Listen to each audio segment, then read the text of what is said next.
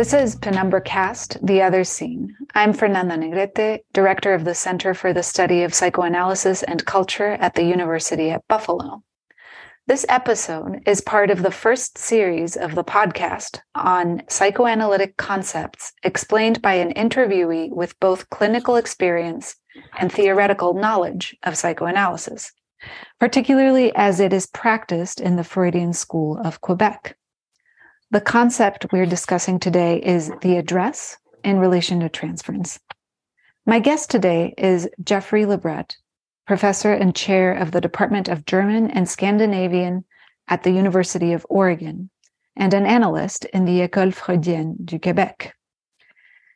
He is the author of The Rhetoric of Cultural Dialogue Jews and Germans from Moses Mendelssohn to Richard Wagner and Beyond, Orientalism and the Figure of the Jew, and numerous essays on literature, philosophy, and psychoanalysis.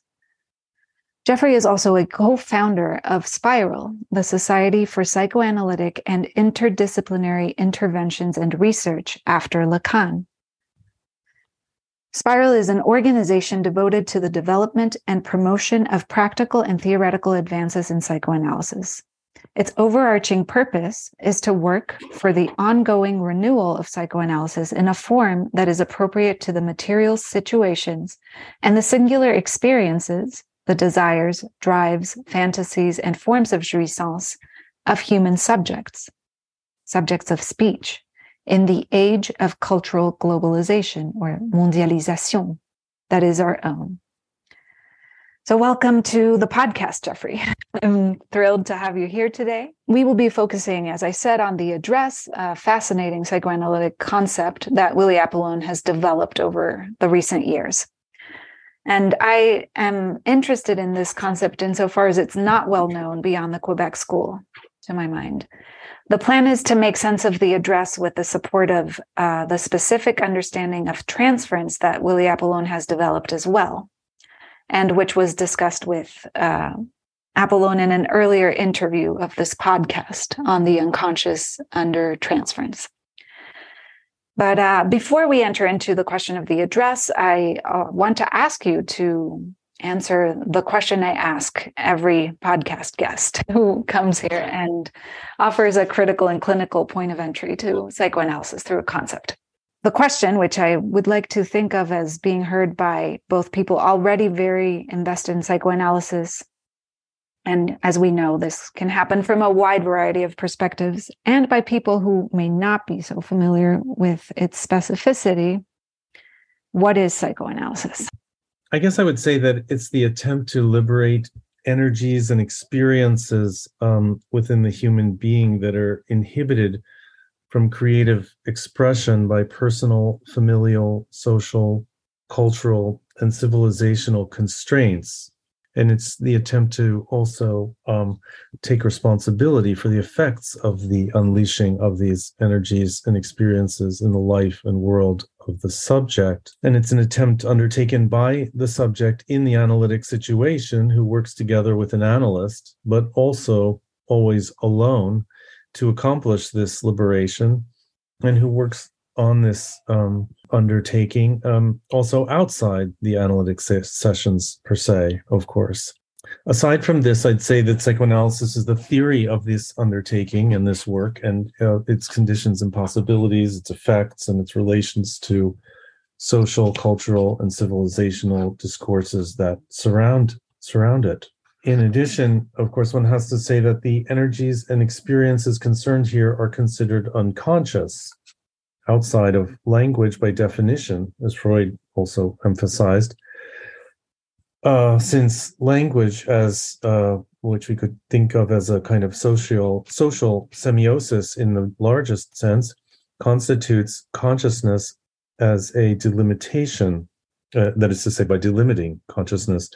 Um, this notion of the unconscious is what differentiates psychoanalysis from other discourses of emancipation that operate on the assumption that all subjectivity is or can be made conscious. So oh, be... yeah. Well, you have a lot to to say here, and uh, I'm tempted to to highlight a couple things. I'm mm-hmm. I'm interested in how you are pointing to the to the to psychoanalysis as something that doesn't matter only inside the sessions inside the space of the couch that you're saying mm-hmm. this mm-hmm. unleashing of experiences energies that are mm-hmm. unconscious inhibited unconscious by all of these factors that you were uh, referring to mm-hmm. um, has effects in the world and not just in the mind of the person doing an analysis so hopefully we can continue to to explore that in the in the next mm-hmm. questions. Mm-hmm. Um, I think that this mm-hmm. already breaks with a certain I don't know preconception of what psychoanalysis is about. Like I feel that when I mm-hmm. try to speak about psychoanalysis myself with people who are less familiar with it or have a vague or general idea of what it's uh-huh. about, it seems to be all about mm, understanding something and not so much about transforming something. So those, that's something I wanted yes. to highlight. Mm.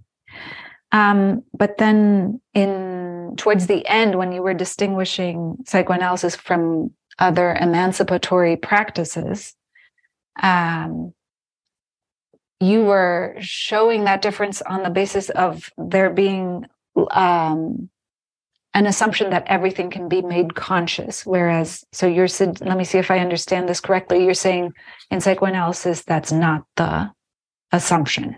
Not everything can be made conscious. Is that what you were implying? Yes. Mm-hmm. there's a seems to me that there's a permanence of the unconscious that is um, crucial to psychoanalysis.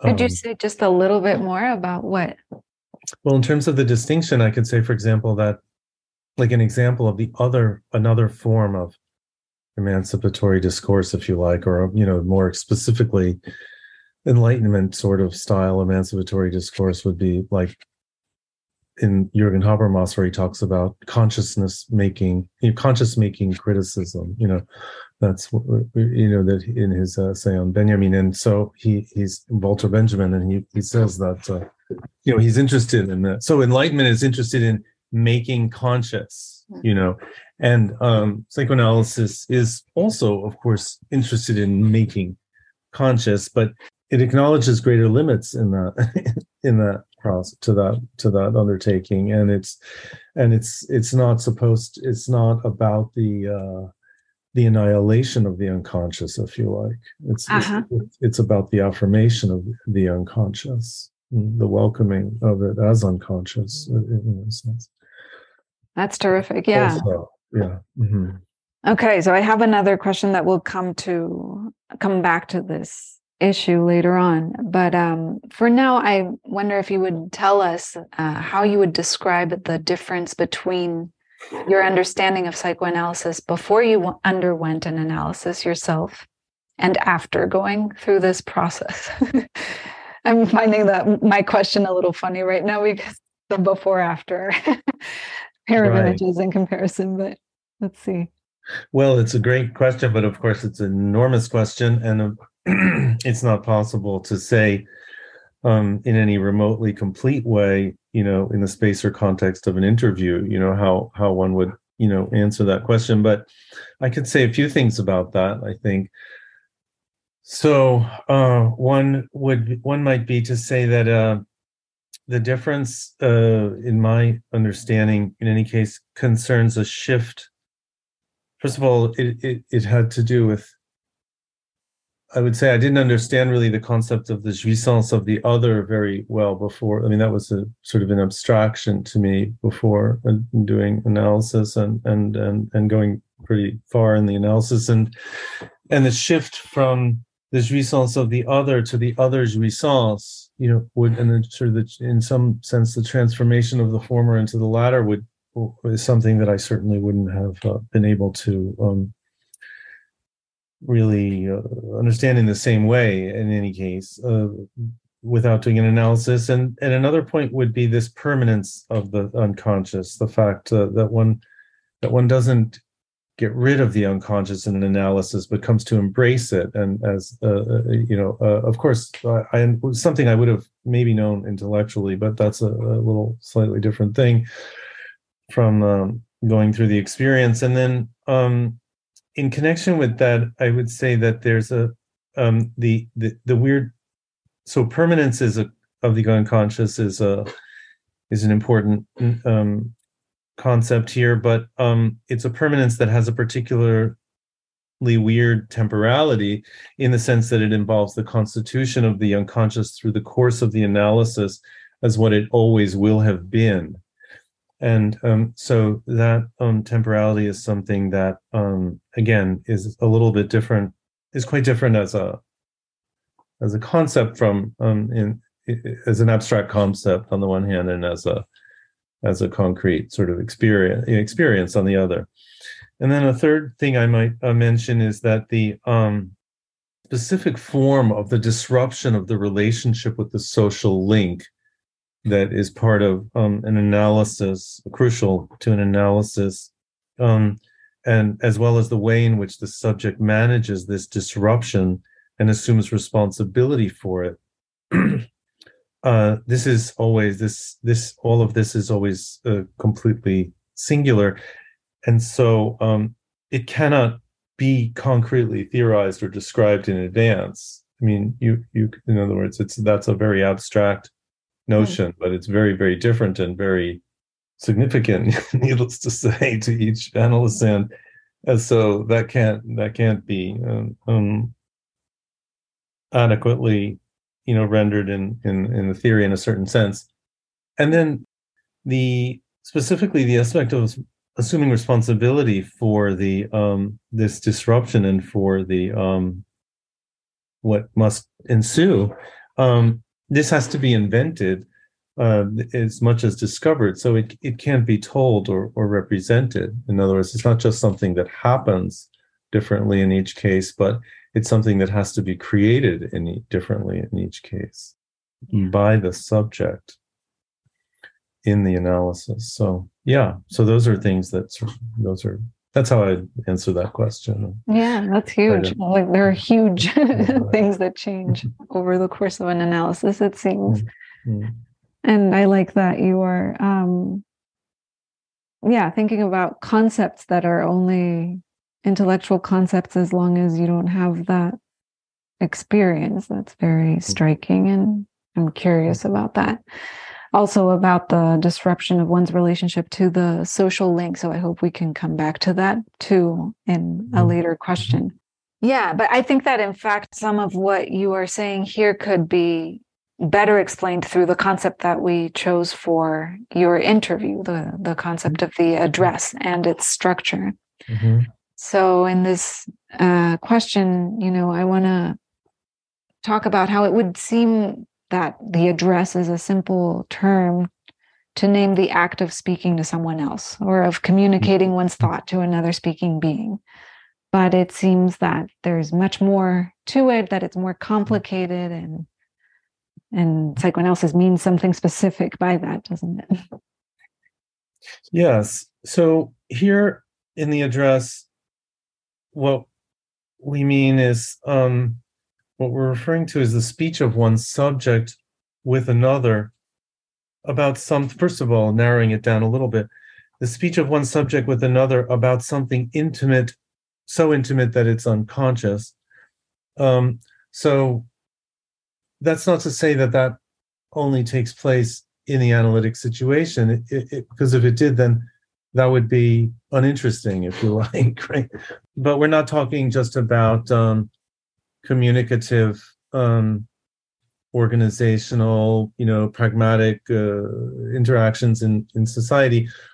Although I think that the speech of one subject with another about something intimate to the point of unconscious is also enters into those obliquely and here and there intermittently obliquely into those other you know more pragmatic interactions as well. It can't be completely separated uh, from them. So um but essentially, it concern or, or address here concerns the speech of about this this intimate and unconscious experiences, um, affect, perhaps affects, hallucinatory jouissance. There are different ways one could speak of the this unconscious dimension, um, and so the problem, the reason why the address is a problem that needs to be thought about, if you like, is that um, speech, in this sense, um, as the expression of subjective experience or a view of the world that has its own claim to be heard, um, uh, is is paradoxically incompatible with language.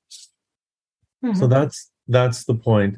Um, as soon as you have language, um, which is a, a, a, something that we all share in a society or a culture, uh, you don't have speech because you don't have uh, languages for everyone and and not for a subject, a singular subject, everyone in a group. Um, um, so as soon as you have a, a, language you don't have speech and where you have speech you don't have language. So mm-hmm. uh, you know where you're speaking as a subject then you're not speaking uh, in universal terms or the singular and the universal are incompatible.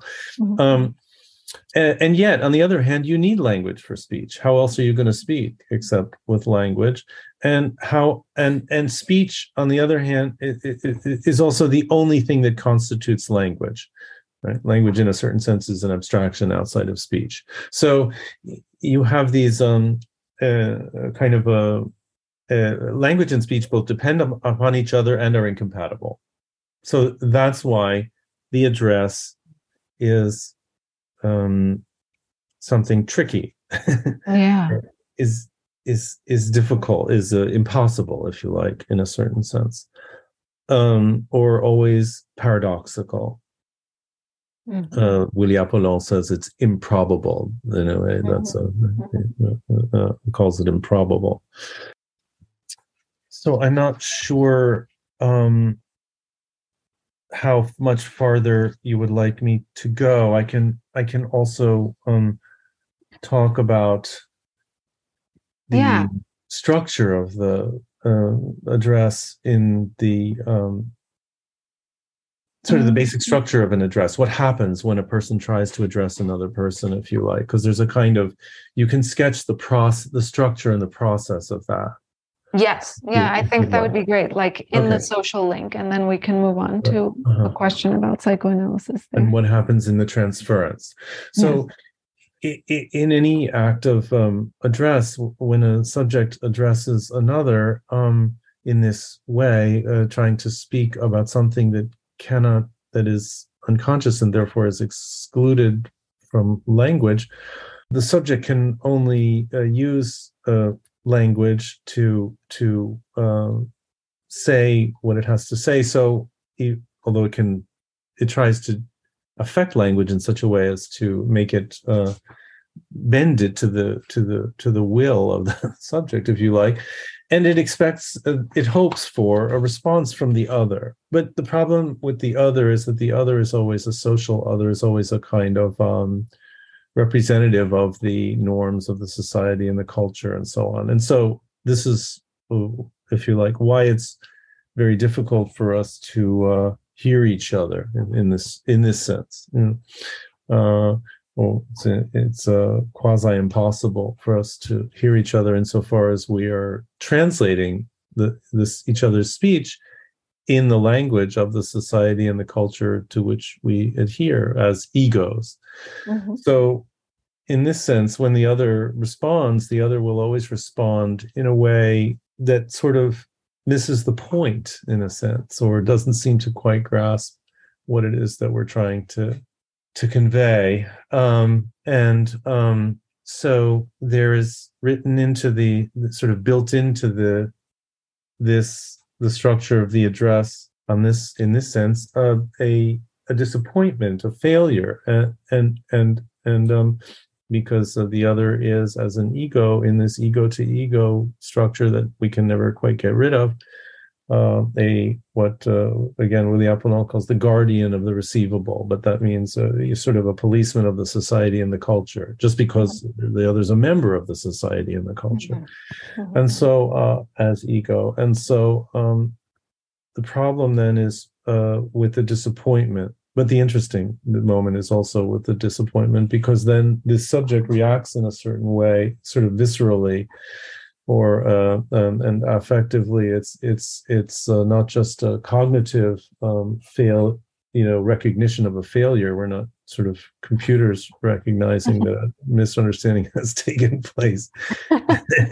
But we feel and are uh, disturbed by the failure of the communication. And so uh, then we respond in some way in our body and the unconscious and drives are mobilized by this. The erotogenic whole entire structure of the being is uh, is affected in some way which may appear as anxiety it may appear as uh, uh, uh, excitement. It may appear as uh, anger. It may appear as all kinds of things. Sadness. I mean, I don't. There's an infinite range, I suppose, of you know affective responses and manifestations of this sense of the failure of communication. so the next uh, step in the process is that the someone that the person has to do something with these energies. They they they they need to. They will push to for some sort of expression, whether it's you know, uh, and, and, something that one is aware of, or something that one's completely unaware of. It could appear also in a dream, or in a symptom, or a symptom, or an act, or uh, or, or, or and or another attempt to articulate what was not managing to be conveyed or received in the initial uh, address, and so and ultimately there will be a resurgence of some sort of address uh, to someone of something you know of the unconscious. And so the process of the address um, uh, uh, perpetuates its or repeats itself. And um, uh, this cycle um, uh, repeats itself and, and perpetuates itself um, it, it, you know as best like and the subject sort of manages as best he or she or they can with this yeah. situation. So that I think is the basic uh, situation that then we uh, want to look at the modification of in the analytic. Uh, oh. yeah. yeah, so that's that's interesting, and you know it's also interesting that analysis, you know, in the clinic relies on speaking right so the specific i want to talk about what's specific specific about psychoanalysis mm-hmm. yes. and about attempting to speak to someone in analysis if this is a space where it's where the failure that's structural mm-hmm. that you have mm-hmm. just described is taken yeah. into account mm-hmm. so i would i mean i'm thinking of how it compares to having conversations that may be more or less intimate mm-hmm. in other practices such mm-hmm. as psychotherapies, counseling, or even Christian confession comes to mind as a mm-hmm. right. Or I was thinking just yesterday in uh, in my Proust seminar, another professor who was there teaching as well um, was mentioning Loyola's spiritual exercises and how oh. women in the 19th century had uh, in France like um, and a, spiritual advisor to whom they were encouraged to talk to mm-hmm. shamelessly as much mm-hmm. as possible and they would help mm-hmm. them uh, imagine having these conversations these very hallucinatory conversations yes. Um, but like in the in the service of trying to make a space to talk about what they were feeling or whatever so what's the difference with psychoanalysis in terms of right. the address and where does the where does it lead to especially since you're mentioning that there's a transformation of this of the position of the subject with regard to mm-hmm. it's i guess it's need to address something to the other so another right. way of speaking yeah. about this question would be with the transference right how does transference mm-hmm. subvert subvert the mm-hmm. structure of the address right so first, um, I, I'm, I can't speak to the uh, spiritual exercises, um, oh, which are probably more interesting than one, one, one imagines, but I, I don't know. Yeah. Barthes thought they were, as I uh, recall. Uh, but um, in counseling, so and in therapy, um, some therapy discourses, not all of the contemporary moment, what one often runs into specifically with respect to analysis is that people say, well, it's just talk, but it doesn't change anything, as you said, or it might be talk plus insight, but it doesn't change. Mm. And that is based on the assumption that language is something like nothing. I mean, it's not real. It doesn't change anything. It doesn't do anything. And maybe that's maybe that's not just um, based on a lack of insight, but maybe I mean maybe it's not completely well looking at it generously, one could say that that might be based on a kind of half insight, namely that, um, but but that, that they think language is only language rather than also speech or something like that. In other words, there's not a recognition there that speech is an act, an experience, and and undergoing uh, something that that uh, engages the real.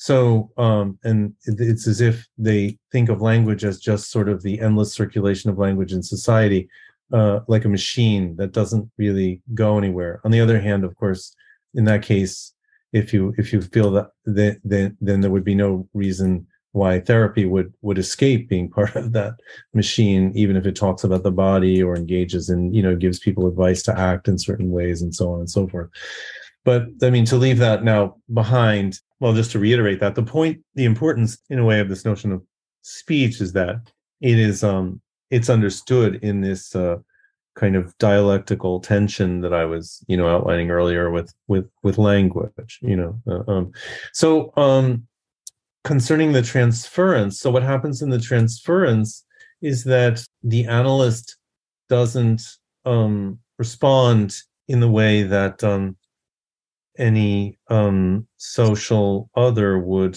would respond. So the on the analyst absence um, him or herself or from the from the position of the social interlocutor and the member of the culture, shared culture, and of from the sort of uh, collaborator or your co uh, uh, in the same uh, civilization. That is the the the analyst's um, what the analyst has to to be able to do.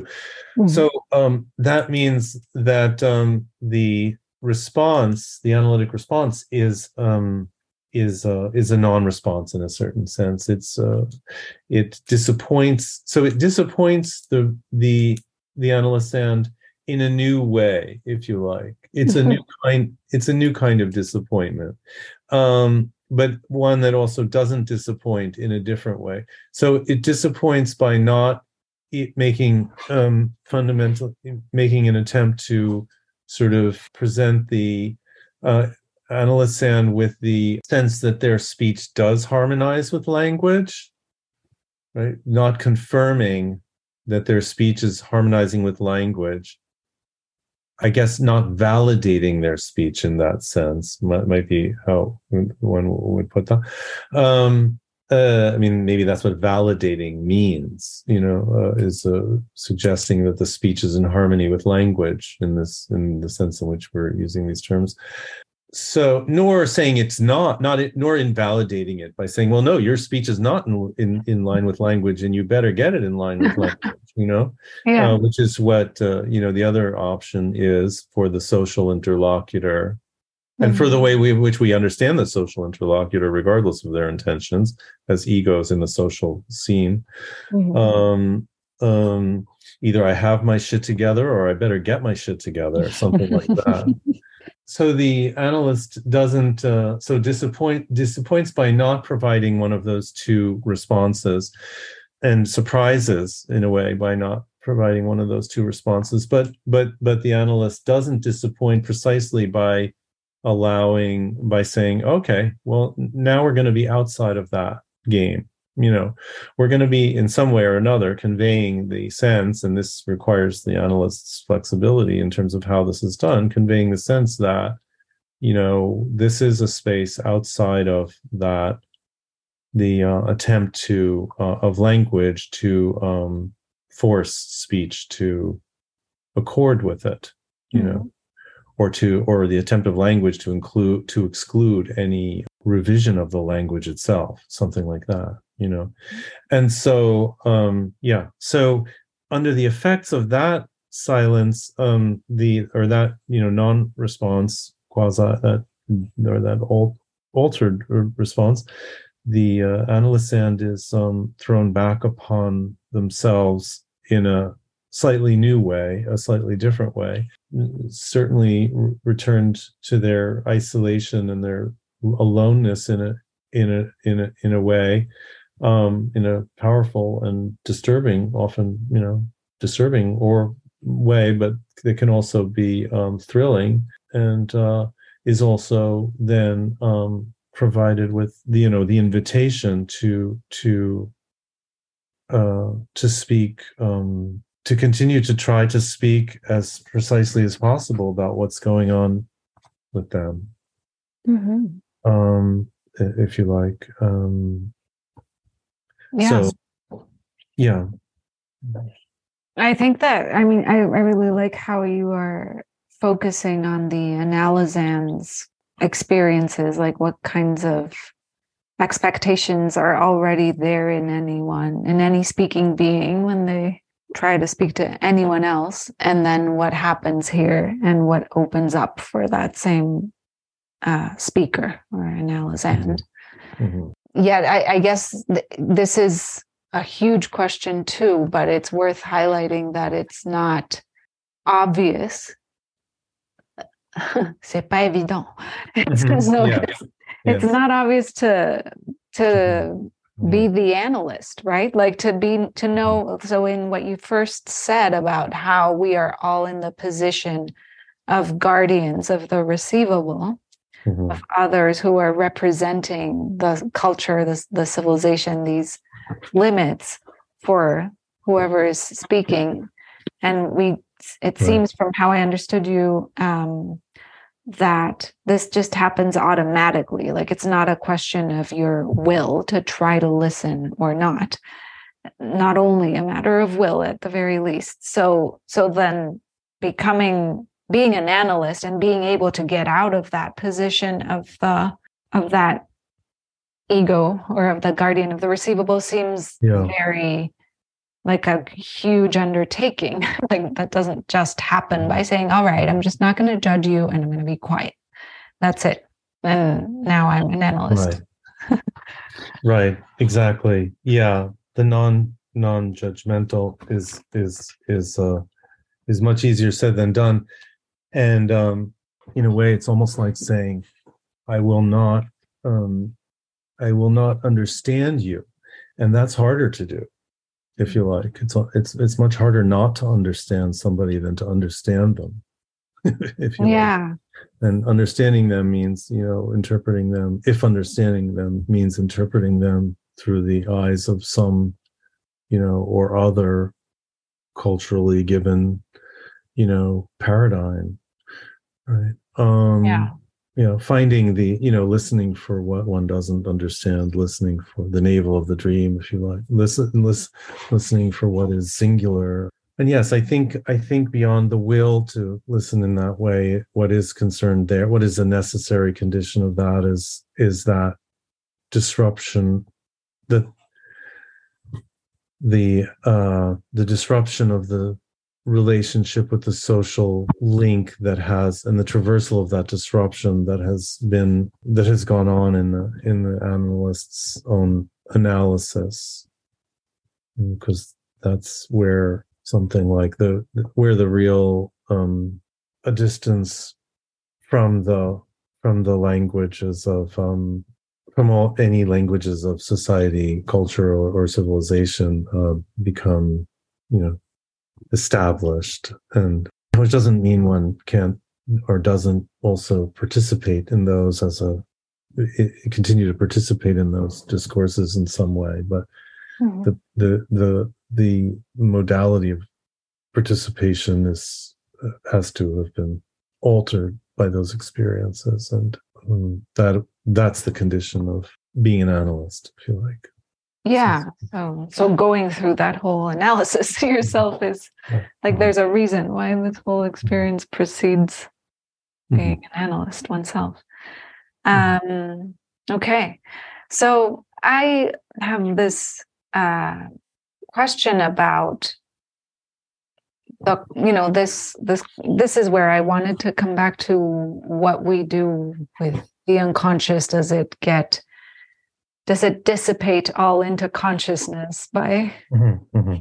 or does something remain permanently unconscious so in this mm-hmm. sense the thought that apollon's structure of the address implies that there is something unaddressable as he calls it or mm-hmm. something that mm-hmm. exceeds language uh, and this is a point that i find difficult to highlight sufficiently among lacanians uh, whose reading of the cut in language that inaugurates the split subject leads them to a skepticism about any kind of out of language.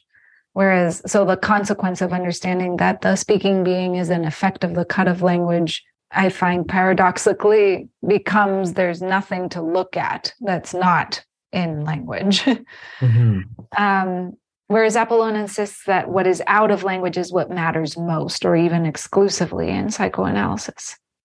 So, could you say something right. about this difference to help us mm-hmm. clarify, or why is there a resistance to the out of language in psychoanalysis or perhaps in academia? I don't know if it's like Lacanian theorists or Lacanian analysts or both, but. well, I can't, I'm not sure exactly, um, you know, uh, about the range of of this resistance or you know where it is and and and how how it is and and so on. But it seems to me so a couple things. One is that um the lacanian uh that those who sometimes there's a tendency to get sort of caught up in uh to stop in a way at structuralist lacan. So that and that would be that was i don't know how pervasive that still is. That certainly was uh, the case for at least academic Lacanian thought in this country for a very long time because it and the way in which it entered our culture and the time, the moment when it entered our awareness at all in this continent, or at least the, other than Quebec, uh, even maybe in Quebec, which was uh, during through the French departments and the literature departments, as you know, and uh, uh, philosophy departments, and and and through structuralism. So the first Lacan that anybody got to know here was the structuralist Lacan, and and many people stopped there. So that's one pr- limit. So people don't necessarily orient themselves toward the third Lacan, the later Lacan, where the focus is much more on the real and and and um, uh, uh, so I think that's and that was also trans. Some of that work was translated much later. Still isn't hasn't been published, hasn't been translated. So there's there's that uh, problem, and it's also very difficult work. It's very difficult uh, material. The the the letter. Yeah the third uh, Lacan um and um so but it is it is a little odd that like la langue the motif of la langue which uh, is certainly present in uh, you know encore uh, and other which was published pretty early uh, it doesn't really get quite the play. And the shift in lacan's own position vis-a-vis his own uh, earlier thesis that the unconscious is structured like a language uh, doesn't get sufficient attention for yeah because it's uh, i think because people get stuck on the earlier lacan but and the structuralist lacan. Um that's one that's one reason. I mean it is all the, the more odd in the in freud's clear it's absolutely manifest that the uh you know unconscious is is is outside of language. And so um you would think there would be a little more uh, thought about that. Um and in academia certainly there's a well the, the academic discourse is one oriented toward putting everything into language right? I mean that's just what your job it's what your job is. It's what it's that wherein your hope uh, resides also that everything can be put into language you know a kind of a, uh, a sort of enlightenment uh, rationality that pervades the profession perhaps this idea that somehow uh, you know everything can be articulated. And the whole also the market uh, also the sort of the the capitalization the capitalist form of you know academia or the the the, the overdetermination of academia by capitalism requires that you know uh, innovation take the form of saying something new and publishing something new and having a new product in words and you know so that you know to be a successful academic means to be very to say something that feels new even if it's not and is uh, sort of seems to be clever and it's all about saying uh, but saying in in, in a saying uh, putting things into words in in language. So uh, i i don't uh, i mean it's complicated you know it's a very right. complicated question. I think it's a huge question and and those are a couple of comments off okay. off the top of my head. Yeah yeah that's great and I, am realizing as you answer that i that that was two questions in one two separate mm-hmm. questions and mm-hmm. you're answering on like the uh, very helpfully to, uh, on the context that introduced lacan to uh, to the us uh, in particular and what its effects or like what what's at stake there in academia but in fact mm-hmm there's also in my question something about what is Apollon talking about when he says there's something unaddressable or and that mm-hmm. exceeds language. Mm-hmm. mm-hmm. So I don't know if you might uh, you have been kind of speaking about what that is through your definition of psychoanalysis and mm-hmm. through some of the other responses. Is there anything you would highlight as is there something that's not even speech you know you've been mm-hmm, making the mm-hmm. dialectical yes mm-hmm. tension between speech and language mm-hmm. but is there some is is what's at stake in the unaddressable not speech even mm. or ever speakable mm. I, I think i think yeah i think the answer to that is yes you know um yes i think the reason to go back to the question for a moment of the the reasons why uh, people find it difficult to acknowledge this dimension is one is that um, it's very difficult to think of orienting yourself in terms of something that's non-representable. Oh yeah, and or, or not even visually representable.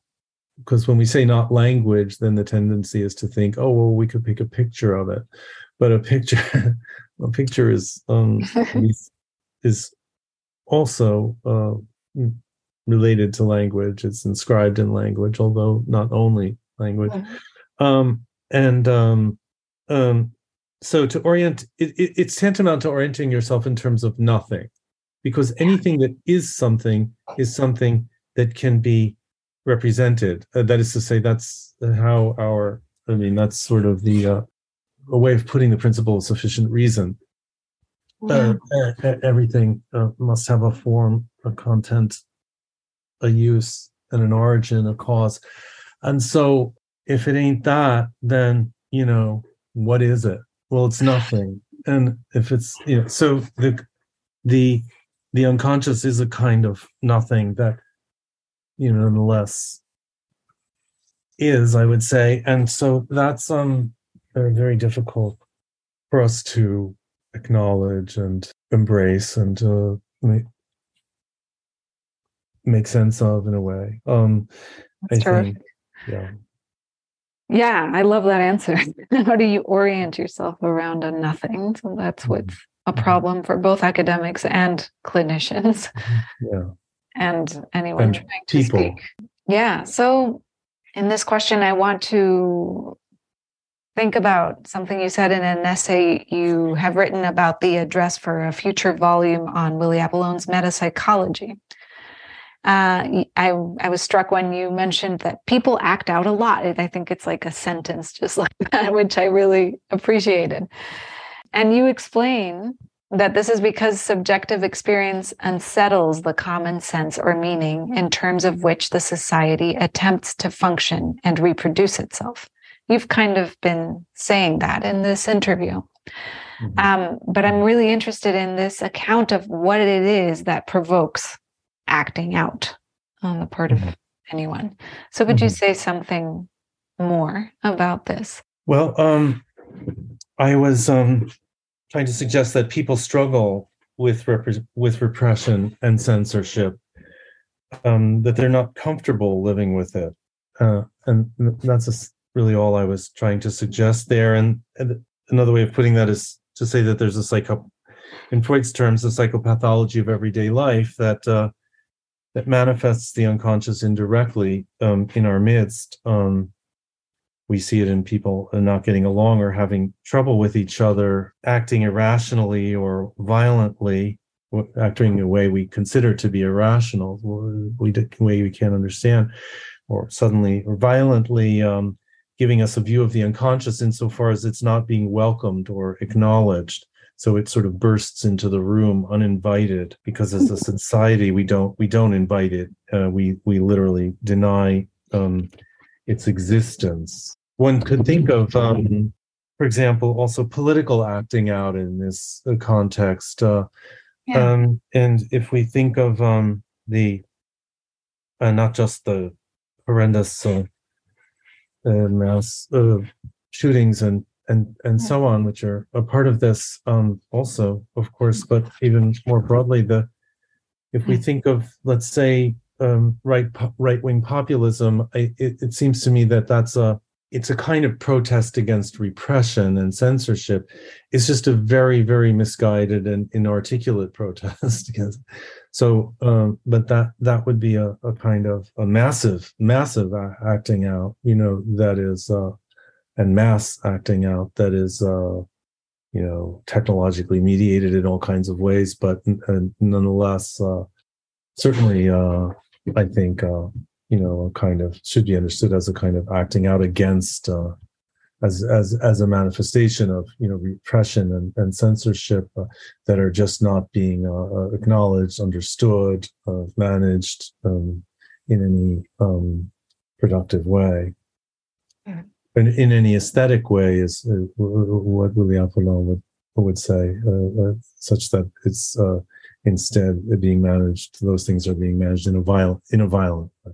Yeah, and and how you're speaking about this acting out, I'm I'm hearing something about um, or wondering about the the level of awareness that the person acting out has or doesn't have and mm-hmm. also that uh, in seeing these these these these violent behaviors let's say to use a very general non-psychoanalytic term necessarily but like in, in seeing these behaviors in political situations or, or collective uh, actings out but also in individuals uh, as the unconscious trying to appear uninvited.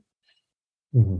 I, yeah, I'm just like thinking about how it appears uninvited, perhaps for the ones performing this, like how do are they aware that something that this that this unwelcome guest is there or not or, like you are as you tell us about this i don't know i i just i'm not this is actually not something mm. i had hmm. thought about hmm. before mm. the interview but uh mm. it's um it's not what we make of these behaviors usually like either there's an immediate condemnation and there are reasons for condemning mass uh-huh. shootings uh-huh. or mm-hmm. white supremacist uh, mm-hmm.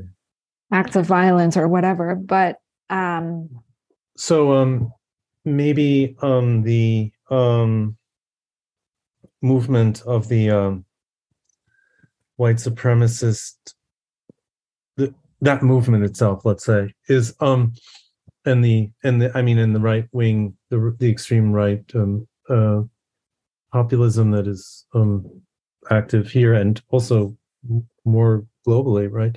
Mm-hmm. Um, it's certainly not aware of itself as a, as, a, as an expression of the unconscious, and and and it um, is envisioning a uh, the formation of a language which would uh, exclude um, any presentation of anything um, uh, anything other, if you like. In other words, uh, a language that would be perfectly sealed against the non what exceeds language. Because we're talking about a language as a social order right? So they and so the envision there there's a utopia it's a utopia in a certain sense a kind of okay we we would say it's sort of you know, amongst friends, we would say it's sort of an idiotic utopia, if you like. but, yeah. I mean, but but but it, it, you know, it's a misguided utopia. But it's it's a it's the it's the picture of a language that would be perfect you know perfectly sealed against any um so the reason why let's say from a left perception perspective or even from let's say a positivist perspective which is also in a certain sense an ideology that's important and, and powerful and kind of liberal uh liberal mm. uh, uh, uh, like scientific uh, discourse and so on the, the the idea of creating a perfect language that would be impenetrable to anything outside of language is not viewed as the problem so you know it's just that the thought is that those people are just trying to create the the wrong language or they're uh-huh. you know they, they have the wrong idea of what the perfect language would be. I know what the perfect language would be you know or we do you know. So that's then maybe why um it's it's um it's easier to just condemn them for having the wrong language than to um, try to see how um, part of the problem is, or the fundamental problem is the idea of uh, that there could be a perfect language that could be realized as a social, you know, order, something like that. Mm-hmm. yeah. Yeah, that's really it's really useful also to get to my next question and, and what it's what these um, situations or cases are making me think about is that you know we had in the in the definition of the address and the and language that the role of society was simply to try to keep common sense going and mm-hmm. and it seems that subjective experience is what causes so much trouble that which what causes the acting mm-hmm. out but but in how mm-hmm. you're responding there's uh i guess uh an awareness of mondialization which we mentioned at the very beginning of the interview when i was explaining a little bit about spiral which has to do with these there is no common sense functioning anymore right so maybe like right. these extreme movements are trying to like reconstruct hmm. something um, mm. flawless in the face of mm. a lot of like a clash of values ideals norms etc and just like the crumbling of of that common sense which, which mm. is like what hmm. causes it to be more radical but hmm. um but the question i had for mm. for now is just why does psychoanalysis want to subvert the address if you know if mm-hmm. instead of like wanting to to not trouble things? Like why is it on the side of trouble? Right. Why is it on the side of trouble? So i think that um there may be two main reasons for that and one is that the um for psych from a psychoanalytic point of view, the address um, troubles itself. I mean, um, there's a real at stake there that um, needs to be addressed in every in both senses. Uh-huh. Um, and um, so uh, it's not like psychoanalysis is um, uh, trying to um, create a problem that doesn't already exist in the name of something that doesn't already exist, but rather is in a certain sense standing up for the real or something like that. You know, it's it's it's um uh in, interested in um mm-hmm. acknowledging uh, acknowledging uh reality in a funny way but mm. the reality beyond uh, social reality beyond uh, symbolic and oh, imaginary re- reality so the reality of the real mm. and um uh, so uh, that's one way of putting it. Another way of putting it is that the so first of all, I actually I wanted to clarify that when you say Trump to to subvert the address, it's only subverting the address in the sense of subverting the um, socially structured form of the uh, forms of interaction, if you will. I mean, to some degree, the socially structured forms of interaction, right? The culturally acknowledged and approved of forms of interaction which of course psychoanalysis isn't in the business of destroying those either, Mhm. um, but making a place for uh, something else. And the because the something else exists, and because even though it's nothing, or, you know, a nothing, and because um, that the something else is the source of the new. So yeah, what comes as the new into the social and cultural space is uh, is is what comes from uh, by definition, you know, from what is outside of that cultural and social space, and um, that is the the space of the unconscious. So it's um it's for the sake of the new, and why is psychoanalysis interested in the new? Because uh, let's say because society hasn't yet solved all of its problems, and we don't know everything yet. Yet.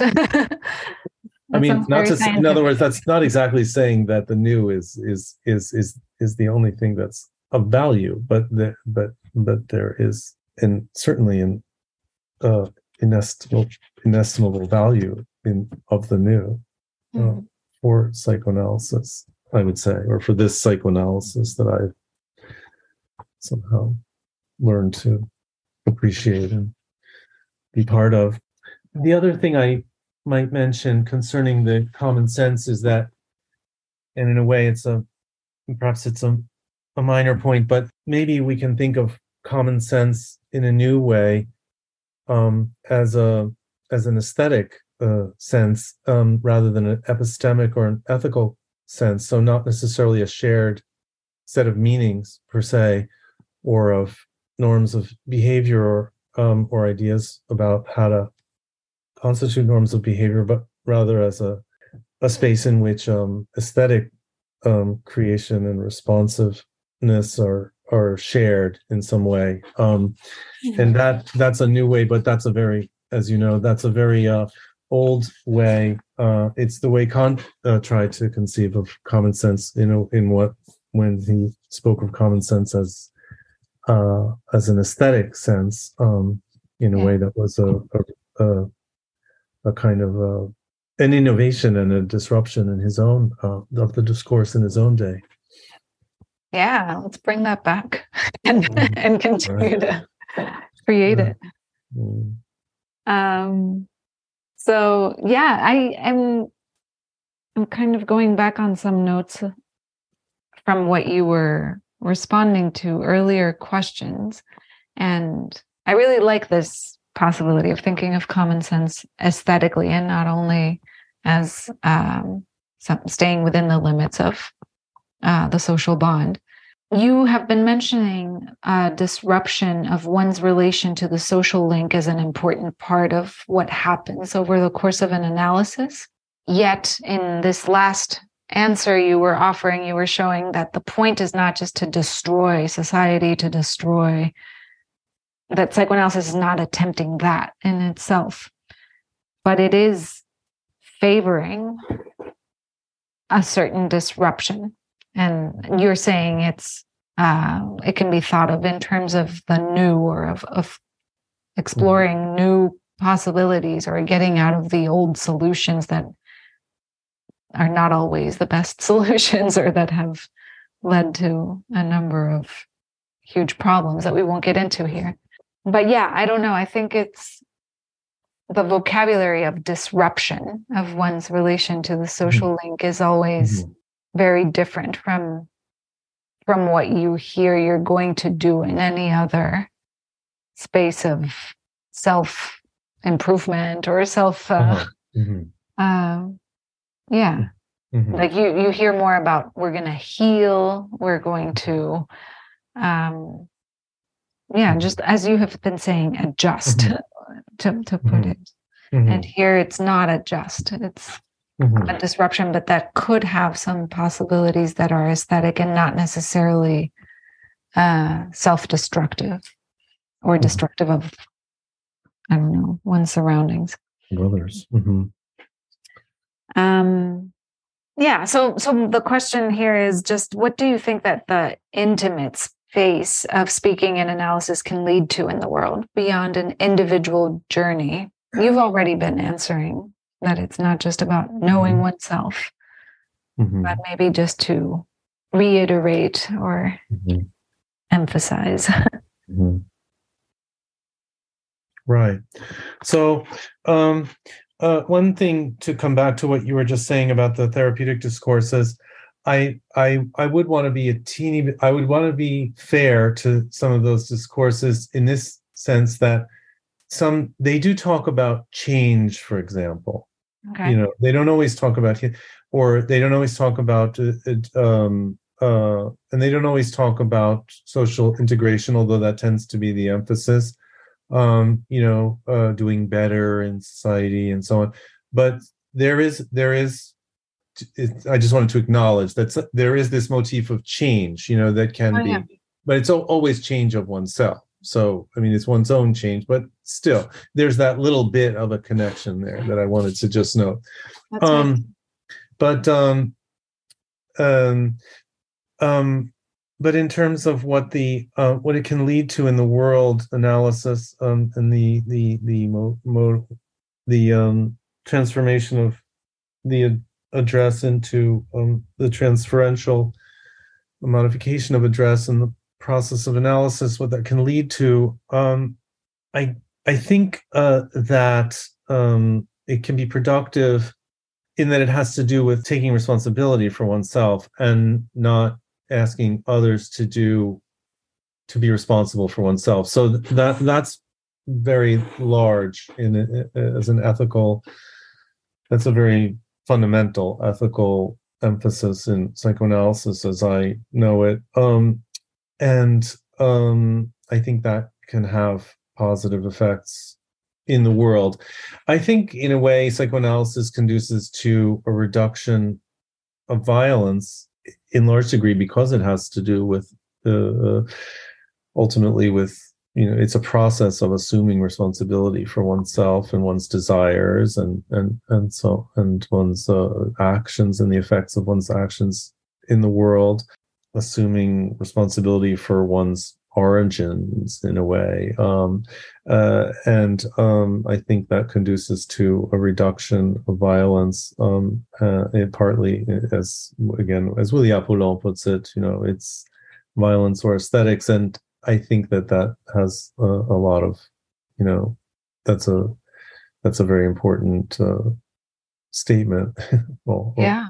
Uh, alternative, um, and so I do think it conduces to, in a certain sense, a more honest relationship to the world, if you like. Uh, it, it's sort of in terms of uh, I don't know Nietzschean um, probity, um, Redlichkeit, um, and um, to as I said, a kind of liberation of creativity. Um, but at the same time, I don't think it's a panacea or utopia or you know or or or, or something like that. I do think it's a just it's as a theoretical discourse. It also conduces to it is sort of useful for the critique of ideology, you know, and for political understand understanding of political social phenomena. Mm-hmm and and so as an applied uh, applied psychoanalysis i also think that it has that value and usefulness. Mm-hmm. um yeah. Yeah that's interesting. Um so maybe as a final question in um, i'm thinking of where you might situate art and in particular literature in terms of um the possibility of bringing something that leads, sorry, something that exceeds language mm-hmm. into words or into speech. Mm-hmm. Can literature have the status of an act that isn't only uh, an acting out? Um, and if so, how? So it's kind of a question. I mean, not that literature and art are the only modes of aesthetic expression, mm-hmm. what we were saying previously but right. but it but i'm but because we are in literature departments i'm interested in in hearing you and and because I, of a love of literature i'm interested in asking you about this. So do any examples come to mind and can literature ever offer something of the order of an analytic cure to the subject of unconscious desire or is this not at all possible course, there's so much to be said about this topic, and um, much of it tricky and and difficult. Certainly, I see uh, as someone who's also has a great love of literature and and and, and uh, art. Uh, I see um, a very close affinity between art and literature on the one hand and psychoanalysis on the other. I, I see them as um, closely related, um, although, of course, especially in Freud, uh, the aspiration to be a medical sort of empirical scientist and so on and so forth differentiates his the discourse of psychoanalysis in in in uh, kind of extreme ways from you know the discourses of art and literature I think his relationship with the relationship with the psychoanalysis since Freud has uh, uh, uh, uh and it's like between psychoanalysis and, and, and art and literature since Freud has been complicated and sort of vexed, you know. Um, uh, um, um, but I think that um, I think that analytic cure is not replaced by art and literature, either reception or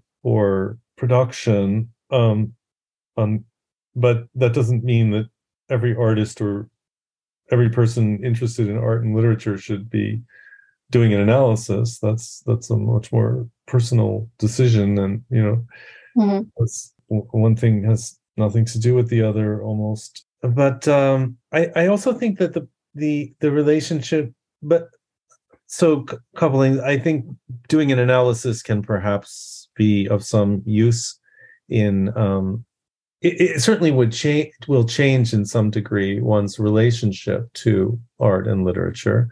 Uh, mm-hmm. the experience i think alters one's way of reading and and writing and uh, thinking about art. So i think that that changes things. I think also that the the problem of the um or the question of the relationship between psychoanalysis and and, and the and the arts uh, should be uh, uh, approached more in terms of how is how is the aesthetic already how is aesthetic and the aesthetic theory already a part of how is it already built into psychoanalytic theory mm-hmm. and rather than how does psychoanalytic theory enable us to apply the mind to the understanding of art or literature or the creation of art and and literature i think at least that part this way of addressing of approaching the question interests me most recently namely to look at how the how the uh, the various aesthetic uh, moments in the history of aesthetics and aesthetic thought uh, uh enter into the very theoretical you know sort of architecture and framework of psychoanalysis to, to, to look at that rather than how psychoanalysis can be applied. In the case of Freud, it has to do more with the influence of romanticism and and and uh, also realism, I would say, on his uh, his own discourse. And in the case of Lacan, I think it has to do with the looking at the the presence of surrealism primarily in his in his discourse. Um, and in the case of Apollon, let's say, I, am not sure how that goes, but I think that uh, what's uh, what's uh, one thing that's uh, happening there is that um, so in the case of the uh, the importance of mondialization for his work it's it's it's the question is then how like a, the historical question if you like is uh you know or the the, the, the in terms of the history of theory is mm-hmm. how does the um how is uh the alterate how is mondialisation altering the uh, function and and and sense of the aesthetic and how does that altered function of the aesthetic in mondialisation then enter into uh, William Apollon's thinking. That that that would that's a way of approaching this question of the relation, a very generally mm-hmm. sketched way of approaching this question of the relation between uh, psychoanalysis and art and literature. Yeah. I'm yeah. not sure if that answers your question, but, but it's it's just it's, a way of responding. It is a fascinating uh, way of responding. Yeah, I guess what I had in mind was something about what kind of speaking goes on. I left it deliberately very open because you could take uh-huh. a number of positions here yeah, too. Totally. But uh, but uh, yeah. what kind of speaking happens in literature, and what is the effect of reading this? Like, is can there be something about is that mode of speaking just one more iteration of language, or is it doing is it doing something else? Is there Right. Is there is it an aesthetic expression of mm-hmm. the unconscious? Well, I think one way of one way of approaching that much more internally to um, the to to I mean from the inside of literature or on the inside of literature, if you like, mm-hmm. would be to um, to think about the address in in the different generic formations. So, you know, in lyric, mm-hmm. you know, you you have very frequently, I would say, always i mean there's a kind of an address that is going on there and you know apostrophe is a figure of address and yeah. it specifically appears there uh, but um, even when not um, there's this question of i mean the address would take a particular could the address as conceived in psychoanalysis can certainly be brought in relate brought to bear on the understanding of uh, or the exploration of you know uh, functions and figures and performances of address in, in in in poetry and also the way in which poetry may withdraw itself from the um, situation of address as such because it's only a person you know it's one voice alone lyric mm-hmm. poetry uh, is sort of at least generically you know typically one voice and uh, alone yeah. and uh, so the question of address there is absolutely central. And the um and and and pervasive you know i mean it's constitutive of the the, the genre. And similarly uh, uh but very differently i mean I, I, shouldn't say similarly i should just say again in in in drama mm-hmm. drama is the genre of dialogue. So i mean of you know dialogical interactions. And so um uh, address and response and counter address and failure of address and you know it's yeah. the entire thing is structured along those lines. And and and what we have in modern drama is the breakdown of dialogue in a certain sense and or the you know disruption of the dialogical wholeness at least. That's how some people think of modern dialogue. So that i mean modern drama. So that's and and one might even say that one might even say that psychoanalysis itself is is an outgrowth is a is a, is a is a drama in which um you know is a kind of form of drama in which you know um there's a particular situation of in which one person is precisely not responding to the other in a in you know sort of a an yeah. offshoot of modern drama if you like um uh, and uh, with the epic forms uh, then you could just extend that thought you know. Wow. Well yeah we could get into this as a whole new episode and go, and go listing all these mm. possibilities. But yeah that's really interesting. I was surprised by your by this last answer. Um mm. and yeah i appreciate it. And you're coming back to the address with it. Mm-hmm. it's great. So i think that these are all the questions that i have for for right now unless you have anything to to add to or to the exposition of the address and what happens in analysis with that. If not, then we can say goodbye here. And I thank you very much for for joining me and for your time. Thank you so much. Really enjoyed speaking with you about this.